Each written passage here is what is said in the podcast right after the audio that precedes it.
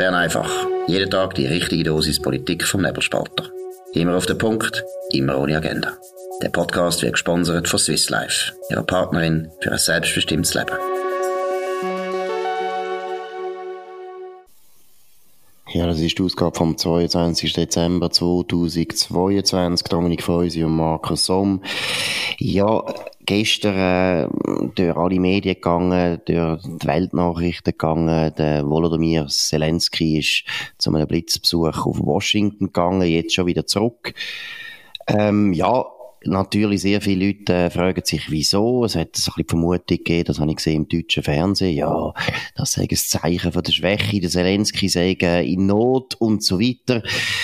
Dominik, was sind da die wichtigen Punkte?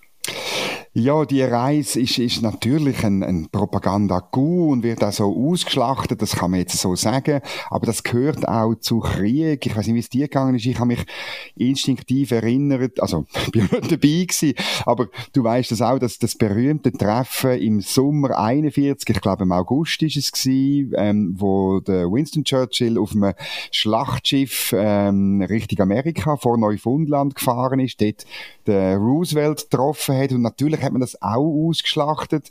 Und natürlich ähm, ist das auch darum gegangen, weil die Briten die Amerikaner gebraucht haben zum Überleben. Das ist ganz eine ähnliche Situation. Der Herr Zelensky braucht amerikanische Hilfe, er braucht mehr Hilfe als bisher. Ähm, insbesondere Luftabwehrsystem, äh, Patriot, von dem ist auch Dreh, das soll jetzt äh, werden. Noch vor Weihnachten soll ein Deal über 1,85 Milliarden über die Bühne gehen. Das ist ja ganz klar. Aber ich finde es absurd, ich habe das auch gesehen, die Frau Gudrun Engel, ähm, ich, ich, bin nicht mehr sicher, äh, in der, im ARD, glaube Tagesthemen, wo sagt, es sei ein Akt der Verzweiflung. Äh, das ist natürlich ein kompletter Bullshit aus einer Dame aus Deutschland, oder? Wo eigentlich ja bis jetzt nicht wahnsinnig viel gemacht hat, ähm, obwohl es NATO-Mitglied sind für die Ukraine. Und wer hätte damals gesagt, ja, die Fahrt von Winston Churchill ist ein Akt der Verzweiflung und sogar in Deutschland. Das tönt richtig nach grusiger Propaganda. Absolut äh, gut. Natürlich, die, die Kritiker werden dann sagen, dass du einen Zelensky indirekt mit einem Churchill vergleichst. Das ist ganz, ganz dumm. Äh, nur Aber in einem hervorragenden Interview heute in der Weltwoche vom Urs Gehriger mit einem britischen Historiker hat er genau das Gleiche gesagt. Er findet, Zelensky ist eine Figur wie Churchill. Der Vergleich findet er überhaupt nicht falsch. Und wenn man eben sieht, wie, wie Churchill eben geschafft hat, und das ist eben ganz wichtig, viele Leute vergessen das, er hat sehr viel mit Symbolik geschafft schaffen. Das ist enorm wichtig. In der Politik sowieso, aber im Krieg halt noch viel verrückter. Und ich ähm, muss einfach sagen, ich glaube, Zelensky ist wahrscheinlich einer der begabtesten Politiker, die ich in den letzten 20 Jahren erlebt habe, wo so ein Feeling hat, eben für Symbolik, wo so gut weiß, wie man gewisse Sachen muss inszenieren, wie man es muss bringen. Ich meine, und das ist eben, die Leute sagen dann irgendwie ein Schnöder, der so, ja, ist nur ein Schauspieler, ist ein Comedian. Ja, erstens ist er ein Schauspieler, deshalb weiss er, dass das mhm. wichtig ist. Das ist ja nicht irgendwie, also normalerweise nehmen wir ja auch den Brad Pitt und George Clooney ernst, wenn sie über den, also ich natürlich nicht, aber wenn sie über den Klimawandel reden, dann findet, es ist schon traurig, dass sie mit ihren Privatflugzeugen so viel rumfliegen dass der Klimawandel vorantrieben wird. Dort nimmt man sie ja auch ernst. Nein, das ist klar, der Zelensky weiss, wie man das inszeniert, im Gegensatz zum Putin, wo äh, nicht nicht unbedingt sehr glücklich sich inszeniert im Westen. Wenig Leute äh, sind da beeindruckt. Aber noch eines, ich glaube, wenn jetzt einfach nein ist, und wir reden ja später noch ein bisschen über den Jahresrückblick, aber seit dem 24. Februar 2022, seit die Russen die Ukraine überfallen haben, hat sich der Zelensky unglaublich stark äh, hervorgetan, hat unglaublich viel richtig gemacht und vor allem eben auch gerade im Symbolischen, fängt ja schon an mit seiner Kleidung, sogar in Washington D.C. ist er mit seinem, äh, ich weiß gar nicht, wie man dem soll sagen, es ist so eine Art militärischer Trainingsanzug, militärisches das Pyjama, wo er rumläuft. Ich meine, das überhaupt nicht lächerlich machen, sondern im Gegenteil. Er ist der Präsident, der im Krieg ist und er ist auch als äh, Präsident eben durchaus ein Soldat und das hat unglaubliche Wirkung. Was ich glaube, was die Deutschen, oder nicht die Deutschen, aber sagen wir jetzt die deutschen Tagesthemen, also da, wo wir vorher angesprochen haben, völlig falsch gesehen. Es ist weniger, glaube ich, wegen der Ukraine, natürlich auch, aber das Zelensky ist eigentlich auf Amerika gegangen, weil er weiß und der Joe Biden wissen, dass der Kongress andere Mehrheitsverhältnisse hat nächstes Jahr, vor allem das Repräsentantenhaus, ist Mehrheit jetzt republikanisch und es ist natürlich auch darum gegangen, jetzt noch schnell eine Rechnungen zu stellen und gerade sofort zu zahlen, solange dass man sicher ist, dass man das durchbringt. Das spielt sicher eine Rolle und ähm, äh, ist aber auch hundertprozentig legitim. Ich bin aber nicht sicher, ähm, dass der, der, wirklich der Widerstand jetzt bei den, bei den Republikanern so groß ist, dass es dann wirklich keine Mehrheiten mehr gibt. Also wenn es eine Erfahrung ähm, gibt, dann ist es doch die, dass sagen wir, der Export äh, von, amerikanischen Waffen in die halbe Welt am Schluss ähm, von einer Mehrheit von beiden Parteien ertreibt wird und es gibt in beiden Parteien Kritik. Aber du hast es angesprochen, so dass die ukrainische Variante vom Knägi, oder, wo er da trägt, äh, das ist, das ist natürlich eindrücklich, das ist auch ein Zeichen. Ist noch lustig, ähm, der Churchill ist ganz anders auftreten, er hat einfach letztlich einen, einen Mantel angehabt. Ich tu dann verlinken, die zehn Minuten aus der britischen ähm, ähm, Nachrichten, äh, wo man über, den, über, über das Treffen mit dem Roosevelt gemacht hat. Er hat aber dann eine Art militärischen Hut angehabt, auch zum zeigen. Da kommt ein Premierminister, wo im Krieg ist, wo unter Druck ist und, und man muss es nochmal in Erinnerung rufen. Amerika ist im August 1941 noch nicht Kriegspartei gewesen, oder? Und trotzdem hat man sich getroffen und einen Atlantic Charter unterschrieben, wo eigentlich alles, was nachher gekommen ist, fünf Jahre lang vorbereitet hat. Und so weit ist nicht einmal jetzt das gegangen. Es geht jetzt da wirklich um konkrete Waffenlieferungen, aber eine Waffenbrüderschaft äh, ist es natürlich nur ähm, ähm, letztlich äh, mit konkreten Lieferungen. Die, die sind unglaublich wichtig und Gleichzeitig, Putin hast du angesprochen, in Moskau. Er hat eine Rede gehabt von irgendeiner Versammlung, hat nochmal betont, man werde bis zum Äußersten kämpfen um die Gebiete im Donbass und man hätte alle Mittel und es ist verrückt, was im Moment läuft. An der Front offenbar nicht wahnsinnig viel, wenn ich den letzten Bericht darf. Aber das Verrückte ist natürlich, Russland hat ballistische Waffen, Raketen und die regnen über insbesondere Infrastrukturanlagen nieder. Darum ist, äh, ja, das Holen von Patriot ist einfach wahnsinnig wichtig, um das können abstellen. Absolut. Und es ist natürlich eine leichte Eskalation, weil an ja, sich die Ukrainer sind natürlich jetzt in der Lage, auch Ziele in Russland damit zu treffen. Das ist äh, neu, das haben die Amerikaner immer vermieden. Zweitens, was man auch muss sagen, der Betrag ist schon ist, äh, mächtig, oder? Das sind 53 Milliarden Dollar, wo sie jetzt da wieder Waffen für Waffenkäufe äh, gesprochen haben. Es ist eine unglaubliche Großzügigkeit von den Amerikanern, wo man vielleicht mehr als Europäer auch wieder mal eins müssen sagen, eigentlich müssen wir uns schämen. Eigentlich ist es natürlich schon ein Skandal, dass wir in Westeuropa, wir sind eigentlich nicht in, La in der Lage, in Europa Frieden zu halten. Wir können so einen Aggressor wie der Putin können wir nicht abschrecken der macht, was er will, weil er sogar am Anfang wahrscheinlich das Gefühl hat, Westeuropäer werden sogar äh, nur Schultern zucken. Das ist zwar nicht der Fall gewesen, aber wenn man die Unterstützung anschaut, das hast du vorher erwähnt, mit Blick auf Deutschland, ja, Deutschland hat schon mehr geliefert jetzt, das muss man sagen. Es hat jetzt auch angefangen und Deutschland, das muss man ganz hoch äh, schätzen, weil Deutschland, die Bundesregierung hat jetzt nie irgendwie gewankt, da muss man gleich sagen, also verbal sind sie immer auf der Seite vom Westen, auf der Seite von der NATO, immer gegen Russland, auch wenn es in Deutschland selber starke Bewegung gibt, die sagt, ja, wir müssen da irgendwie Frieden verhandeln. Aber noch eines, es ist einfach Tatsache, dass wir seit 1945, du hast es angesprochen, ja, man kann vielleicht sogar sagen, seit 1941, ist Europa nicht mehr in der Lage, sich selber gegen Aggressoren innerhalb von Europa, sei jetzt das Nazis, sei das aber auch der Stalin später oder dann sei das jetzt der Putin. Wir können uns nicht mehr selber wählen, äh, wehren und äh, wir sind da ganz zufrieden und finden das gar nicht das Problem, dass die Amerikaner das alles zahlen. Ja, ja, wir haben uns natürlich daran gewöhnt, oder, dass die Amerikaner da sind und wenn dann irgendwie wieder ein Jubiläumstag ist, sagen wir sogar noch, die EU sei es dann übrigens gewesen, oder, obwohl sie die erst sehr viel später geht, die EU sei es gewesen, wo für Frieden gesorgt hat. Nein, es sind amerikanische Waffen gewesen. Und ich meine, noch ein Aspekt ist mir ganz wichtig, oder immer bei diesen Debatten um den Ukraine-Krieg kommt immer, ja, aber Russland und so hat doch auch legitime Sicherheitsinteressen. Ja, das stimmt, das ist richtig und da, da wird man auch einen Weg müssen finden. Aber am Ende vom Tag ist es klar, der Krieg ist so einfach wie wie, wie wenig Krieg, ehrlich gesagt. Äh? Sondern es ist ganz einfach, es gibt einen Aggressor, der in Missachtung von den elementarsten Grundsätzen vom Völkerrecht einen anderen angegriffen hat. Und ähm, äh, das ist nicht wegzuschlecken mit irgendwelchen ähm, Hilfskonstrukten und Schutzbehauptungen. Und das ist schon das Ereignis eigentlich von dem Jahr, muss ich sagen, wo, glaube ich, uns noch länger beschäftigen wird, aber, aber ähm, das Jahr wird das prägende ähm, Jahr für das sein. Absolut, aber vielleicht noch schnell zwei Sachen zu dem, was du gesagt hast. Oder erstens, es ist ja wirklich, äh, und ich stelle das fest mit einer gewissen Verwunderung, aber auch mit einer gewissen Erschütterung, es ist auch in bürgerlichen Kreisen sehr, sehr üblich geworden, dass man fast, ja nicht fast, man ist anti-amerikanisch geworden.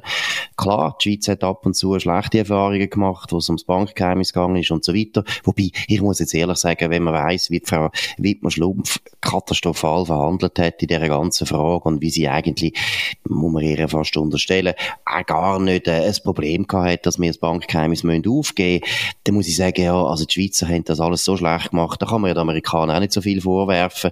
Aber grundsätzlich ist es eine ganz neue Strömung, stark auch in der SVP verbreitet, wo sehr anti-amerikanisch ist, wo man sich eigentlich durchaus auch könnte mit der, mit der Linken, der Fabian Molina, versteht sich in solchen Fragen durchaus gut mit gewissen Kreisen, in der, auch in bürgerlichen Kreisen. Das ist komisch, weil letztlich letztlich muss man halt gleich immer wieder betonen, ja, Amerika hat sicher Fehler gemacht, gar keine Frage. Aber grundsätzlich ist doch ziemlich klar, für was Europa steht und für was Amerika steht. Und da gibt's nicht so viele Divergenzen. Und das Zweite, was ich noch würde sagen, legitime Sicherheitsinteressen von Russland, das ist auch so ein Begriff, wo meiner Meinung nach Schindluder getrieben wird. Was heißt denn eigentlich legitime Sicherheitsinteressen? Ja, das heißt, dass dich niemand angreift. Ist genau. in den letzten Jahren, also seit 1989, je eine realistische Aussicht da gewesen, dass ihr irgendjemand Russland würde angreifen, hat NATO je Anstalten gemacht, Russland anzugreifen. Sicherheitsinteressen sind nur das. Und nicht, dass wir irgendwie sagen, wir, ja, wir brauchen noch 15 Länder in unserer Nähe, die irgendwie neutralisiert sind, damit wir uns sicher fühlen. Geht's eigentlich noch? Wir verlangen ja auch nicht, dass Liechtenstein und Österreich und, und Italien und Frankreich und Deutschland neutralisiert werden, damit wir uns wohlfühlen. Geht's eigentlich noch? Nein, legitime Sicherheitsinteresse ist ganz einfach. Das heißt, du wirst nicht angegriffen. Und kein Mensch, da muss man jetzt einfach mal betonen, kein Mensch hat Grenzen von der Russischen Föderation in den letzten 30 Jahren in Frage gestellt. Obwohl, ich meine, wenn man mal schaut, was für Gebiet Russland nach wie vor erhaltet, zusammen geraubt oder zusammengerobert in den letzten 300 Jahren, da kann man ja durchaus auch mal sagen, ja, eigentlich, ja, man könnte ja auch mal über eure Grenzen reden. Aber das hat kein Mensch gemacht. Und es ist absoluter Blödsinn, wenn man geht sagen, ja, die legitimen Sicherheitsinteressen. Die legitimen Sicherheitsinteressen von den Russen, Russen heissen ganz Westeuropa praktisch muss man praktisch neutralisieren. Das haben sie in den 50er Jahren immer probiert. Vor allem Deutschland haben sie neutralisieren. Nur natürlich, wie sie eigentlich der Aggressor sind und nicht NATO. Es ist ein absoluter Witz. Also es ist natürlich schon so, dass es Menschen gibt, die die Grenzen von der Sowjetunion in Frage gestellt haben, weil sie nicht mehr haben wollen, zu einem Kolonialreich, zu einem imperialistischen Reich dazugehören. Das sind aber äh, letztlich legitime ähm, Interessen von den Menschen, ja. die dort wohnen und vorher unterdrückt worden sind. Oder genau. Nein, aber du, Dominik, Sowjetunion, nicht, Russland nicht. Also meine... Darum habe ich gesagt Sowjetunion. Und ich, ich erinnere mich sehr, ich habe, das, ich habe ja mal ein Interview machen mit dem Karl Schwarzenberg, dem alten ähm, Staatsmann, Außenminister von Tschechien, und der hat mir gesagt, ja, das, es sind natürlich, es sind Schmerzen von einem untergehenden Kolonialreich. Aber es kann nicht sein, dass, äh, dass man sich im Westen ähm, äh, und insbesondere Leute eben wie auf der linken Seite, wo ja Kolonialismus immer etwas ganz Schlimmes findet, jetzt plötzlich auf die Seite von einem, von einem zerfallenden Kolonialreich stellen. Das geht halt leider nicht auf. Absolut. Gut. Jetzt haben wir noch einen kurzen Nachtrag zum Thema, das wir gestern schon besprochen haben. Die Bern einfach, nämlich das dritte Geschlecht. Da hat Edgar Schuler, ein Redakteur beim Tagesanzeiger, eigentlich durchaus ein vernünftiger Redakteur, der sich im Tagesanzeiger immer wieder, äh, ja, auszeichnet hat mit ab und zu äh, kryptobürgerlichen Ansichten. Immerhin muss man froh sein. Aber jetzt hat er beim dritten Geschlecht, hat er auch ein bisschen äh, den Kopf verloren. Dominik, um was geht's? Ja, er sagt, es sei Arbeitsverweigerung, weil der Bundesrat ja eben kein drittes Geschlecht will, und zwar mit äh, ganz ruhigen, sachlichen, auch durchaus, würde ich sagen, vernünftige Argumentation. Also solange äh, die, die allerüberwiegendste riesige Mehrheit von der Bevölkerung das äh, nicht als Problem und nicht als notwendig anschaut, müssen wir es nicht machen. Und das äh, da äh, treibt er komplett durch, das ist Arbeitsverweigerung, das ist mutlos, das ist schade. Man hätte doch das müssen machen, es hätte doch nicht äh, nichts gekostet und überhaupt, wo lebt denn eigentlich dieser Bundesrat? Ja, er lebt eben in der Schweiz, er lebt äh, bei der Mehrheit, wo ganz normal sagt, es gibt biologische Männli, es gibt biologische Weibli und äh, abgesehen von dem kann man wirklich kann man ähm, äh, auch anders leben, aber biologisch ist es so oder so. Und das ist ganz schlimm. Und der Bundesrat hinkt seinem Volk weit hinterher, äh, behauptet er dann noch, oder? Und ähm, dann äh, bringt er natürlich das, was man dann immer bringt, nämlich eine Umfrage, eben, weil ihnen offenbar in einer Umfrage die Menschen gesagt haben, ja, äh, das, das, äh, das könnte man auch anders sehen. Gut, das ist so ein typischer Kommentar, wo die wenigen Bürgerlichen in der Tagesanzeiger-Redaktion müssen ab und zu schreiben, damit sie noch glaubwürdig sind. Das sind ja alles so äh, Leute im Exil, wo, wo die ganze ja. Zeit sich müssen ein bisschen wehren und sie müssen sich ja, du hast es ja auch erlebt, man muss sich ja dort immer wehren, wenn man nicht dem links, linken Mainstream entspricht. Und dann tut man ab und zu so Ausfallschritt machen, um eine gewisse Entlastung sich zu bringen, dann tut man plötzlich ganz links argumentieren, Nein, das hast du natürlich nicht gemacht, aber der Edgar Schuller macht es tue ich jetzt eben einfach einmal unterstellen, wo fast linksextrem, nein, es sind ja fast linksextreme Ansichten. Ich meine, welcher normale, vernünftige Mensch ist der Meinung, dass man das ganze, das ganze Rechtssystem kann auf dem abstützen, dass man sagt, ja, eben, wenn du halt das Gefühl hast, du bist non-binär, und das ist eben der Punkt, du tust ja selber subjektiv selber bestimmen, ob du non-binär bist oder nicht. Es gibt ja keinen empirischen oder objektivierbaren äh, Zugang. Man kann das ja nicht beweisen oder widerlegen, wie man sich fühlt.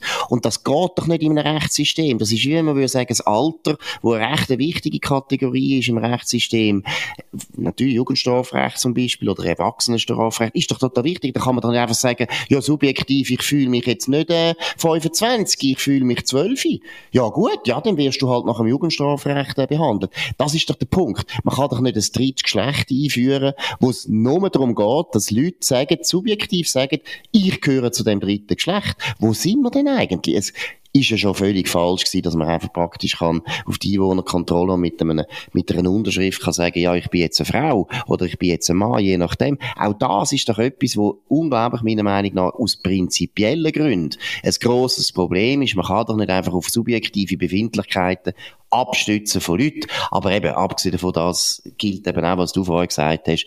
Das biologische Geschlecht, ist etwas relativ Offensichtliches und deshalb auch in einem Rechtsstaat natürlich eine vernünftige Kategorie, weil sie sich ganz klar objektiv lässt festmachen und das ist wichtig in einem Rechtsstaat. Also von dem her finde ich, muss ich ehrlich sagen, der Schuler, ich weiß nicht, was mit dem passiert ist, das ist ja auch ein unglaublich komischer Kommentar. Ja gut, vielleicht ist jetzt auch einfach fair. Ja, nur noch kurz, ich ja. glaube, der Unterschied ist der, es gibt viele Leute auf der progressiven Seite, die im Staat eben ein Instrument sehen für ihre progressiven Ansichten, darum soll er vorangehen, darum soll er irgend so etwas einführen, auch wenn es nur 0,0 oder 0,3 oder 0, irgendetwas betrifft, oder? Und ähm, ja, die gut schweizerische Art ist eben eine andere. Der Bundesrat, der Staat, die Verwaltung soll nicht vorangehen, sondern sie sollen das machen, sie sollen vielleicht dann das nachvollziehen. Wenn sich dann das tatsächlich etabliert hat, dann sollen sie es nachvollziehen. Und mit dem sind wir eigentlich gut gefahren. Absolut. Gut, vielleicht noch als letztes Thema ein Vorstoß von Marcel Dobler, Nationalrat FDP, wo ähm, äh, interessant ist. Dominik, um was geht's? Ja, es ist einfach eine kleine Reminiszenz, ein bisschen, dass es im Parlament manchmal interessante Sachen gibt, ganz eine kleine Emotion. Er hat wählen, dass, wenn es indirekte Gegenvorschläge gibt, und wir finden ja beim Nebelspalter, die gibt es viel zu oft, man kommt viel zu oft die Initiativen entgegen, dass das auf dem Abstimmungszettel von der Initiative dann steht. Also zum Beispiel äh, bei der Pflegeinitiative, wo man ja auf dem indirekten Weg schon fast 80 Prozent äh, von der Initiative umgesetzt hat, würde dann stehen, dass man wirklich das, auch schon das Anliegen schon in einem indirekten Gegenvorschlag schon fast umgesetzt hat und dass das schneller geht. Ähm, und das ist durchaus sinnvoll, weil äh, zum Beispiel bei dieser Pflegeinitiative hat man dann äh, die Initiative trotzdem angenommen. Das hat dazu geführt, dass der indirekte Gegenvorschlag nicht umgesetzt worden ist und dass bis heute nichts passiert ist im Pflegebereich. Oder? Jetzt, interessant ist, im Nationalrat ist der Vorstoß durchgekommen mit 182 zu einer Stimme und in der Wintersession hat ihn der Ständerat behandelt und das ist wirklich eine interessante Debatte. Der Berichterstatter von der Kommission, der grüne Matthias Zopfi Glarus, der gilt überall so als ähm, vernünftige Grünen, aber da ist er richtig reingefahren, weil er natürlich genau weiß, viele Initiativen aus grüner, von grüner Seite kommen den indirekten Gegenvorschlag über. Und äh, dann bringen sie ihn trotzdem zur Abstimmung, die Initiative, und dann will man ja nicht, dass etwas Relativierendes auf dem Zettel steht. Und er hat sich da sogar zweimal ins Zeug gesetzt, in Übertretung eigentlich von der ungeschriebenen Regel vom Ständerat, das ging nicht, der Vorstoß und so. Er ist dann auch abgelehnt worden, weil nur der Thomas Minder, äh, Ständerat aus Schaffhausen, gehört zur SVP-Fraktion, ist aber nicht in der Partei, ähm, sich dafür eingesetzt hat, weil das Gefühl hat, Transparenz wäre wichtig. Und das ist einfach interessant, oder, wie dann plötzlich bei so staatspolitischen Fragen drin spielt, auf welcher Seite das man steht. Absolut. Und eben, mir ist völlig klar, wir haben vorher auch äh, beim Edgar Schuler ein bisschen über das geredet, oder? Das Interessante ist ja wirklich die unheilige Allianz, wobei unheilig ist ein falsches Wort. Nein, es ist eine sehr enge Kooperation zwischen den NGOs, Verwaltung und äh, solchen Initiativkomitees. Häufig äh, ist vielleicht sogar so, dass aus der Verwaltung aus der Tipp kommt, macht doch einmal die, die und die Initiative, wo er äh, eben den Stein sehr weit rühren und wir könnten mit einem Gegenvorschlag, wo meistens aus der Verwaltung rauskommt, können wir den nachputzen. Und der Gegenvorschlag ist dann immer noch genug radikal, dass man eben so kann Veränderungen durchbringen Also zum Beispiel beim dritten Geschlecht würde das jetzt so laufen, dass man jetzt irgendeine NGOs dazu bringt, äh, vielleicht, ich weiß auch nicht, äh, die Operation Libero zum Beispiel, die sind ja so liberal, vermeintlich, dann kann man sagen, ja, komm, machen die doch eine Volksinitiative, nicht drei Geschlechter, wir wollen 15 Geschlechter. Und dann genau. äh, sagen alle Leute, das ist schaurig radikal. Und dann tut die Verwaltung anfangen zu arbeiten. Und dann plötzlich kommt ein Vorschlag aus der Verwaltung, ja, wir machen doch einen, einen ganz moderaten Gegenvorschlag. Nur sieben Geschlechter. Ja, ja. Kommt das am Schluss durch im Parlament, weil das Parlament sagt, 15, 15 Geschlecht und äh, die Operation Liberal ist so eine wahnsinnig starke Organisation. fünf Studenten und fünf Frauen, das ist ja wahnsinnig. Aber müssen wir den Gegenvorschlag annehmen? Das Parlament macht die Hose, nimmt den Gegenvorschlag an und am Schluss haben wir eine Abstimmung über 5 oder 35 Geschlechter. Ich habe jetzt ein bisschen, tut mir leid, mit der Zahl habe ich durcheinander gebracht. Ich weiss nicht mehr, wie viel in den Initiativen ist und wie viel im Gegenvorschlag. Am Schluss haben wir dann plötzlich plötzlich einen Gegenvorschlag mit fünf Geschlechtern und der kommt noch durch, weil die Leute das Gefühl haben, ja, kannst jetzt nicht so sein. Eben, der Edgar Schuler sagt ja, kannst ja nicht so sein, ja, die Leute wollen das. Nein, eben so läuft es. Ich habe es jetzt ein bisschen natürlich zugespitzt, ist ja klar. Aber einfach, damit ihr mal versteht, wie das funktioniert und die Verwaltung spielt da ganz, ganz, ganz verdächtige, problematische Rolle. Die Verwaltung sollte eigentlich nur machen, was wir das Volk oder besser gesagt unsere Volksvertreter wollen und sonst nichts. Und heute ist es völlig umgekehrt. Sie machen ganz, ganz, ganz, ganz, ganz, ganz viel, wo wir gar nicht wissen, dass wir das haben wollen. Und irgendwann kommt es dann durch. Das ist das Problem. Gut, das ist es von Bern einfach an dem 22. Dezember 2022. Dominik Feusi und Markus Somm. Morgen ist nochmal einmal Bern einfach aktuell. Wir werden aber vor allem einen Jahresrückblick machen, weil so viel läuft leider jetzt in Bern auch nicht mehr. Beamte haben ihren wohlverdienten Ruhestand, habe ich jetzt gerade sagen. Ruhestand wäre besser als Ferien. Können Sie jetzt antreten, der wohlverdiente Ruhestand, wären wir davor, dafür. Nein, wir machen den Jahresrückblick morgen und dann ist es so, dass auch wir in Urlaub gehen, wir bringen aber trotzdem das Bern einfach, zuerst bringen wir äh, Bern einfach einfach die absoluten Bestseller, die wir gemacht haben, wir haben viele Bestseller gemacht, einfach die Sendungen, die am meisten Aufsehen erregt haben in dem Jahr. Und nachher bringen wir Bern einfach spezial, wir haben interessante Gespräche geführt mit ausgewählten Schweizer Comedians, da reden wir nicht nur über Witz und Humor und Satire, diskutieren, sondern wir reden auch über Politik, Jahresrückblick und so weiter, aber auch durchaus über Humor, unter anderem mit dem Beat Schlatter, mit dem Stefan Büsser, mit dem Ralf Weibel oder auch mit dem Marco Rima. In dem sind ganz gute Gespräche, könnt ihr euch freuen. Die Gespräche kommen dann in der eigentlichen Festtagphase. In dem Sinn, wir hören uns morgen noch einmal auf Bern einfach, zur gleichen Zeit auf dem gleichen Kanal, nebelspalter.ch. Ihr könnt uns abonnieren auf nebelspalter.ch oder Spotify oder auch Apple Podcasts. Könnt uns weiterempfehlen, könnt uns vor allem hoch bewerten. Das würde uns freuen. Und wir wünschen allen einen schönen Abend. Das war Bern einfach, immer auf den Punkt, immer ohne Agenda. Gesponsert von Swiss Life, ihrer Partnerin für ein selbstbestimmtes Leben.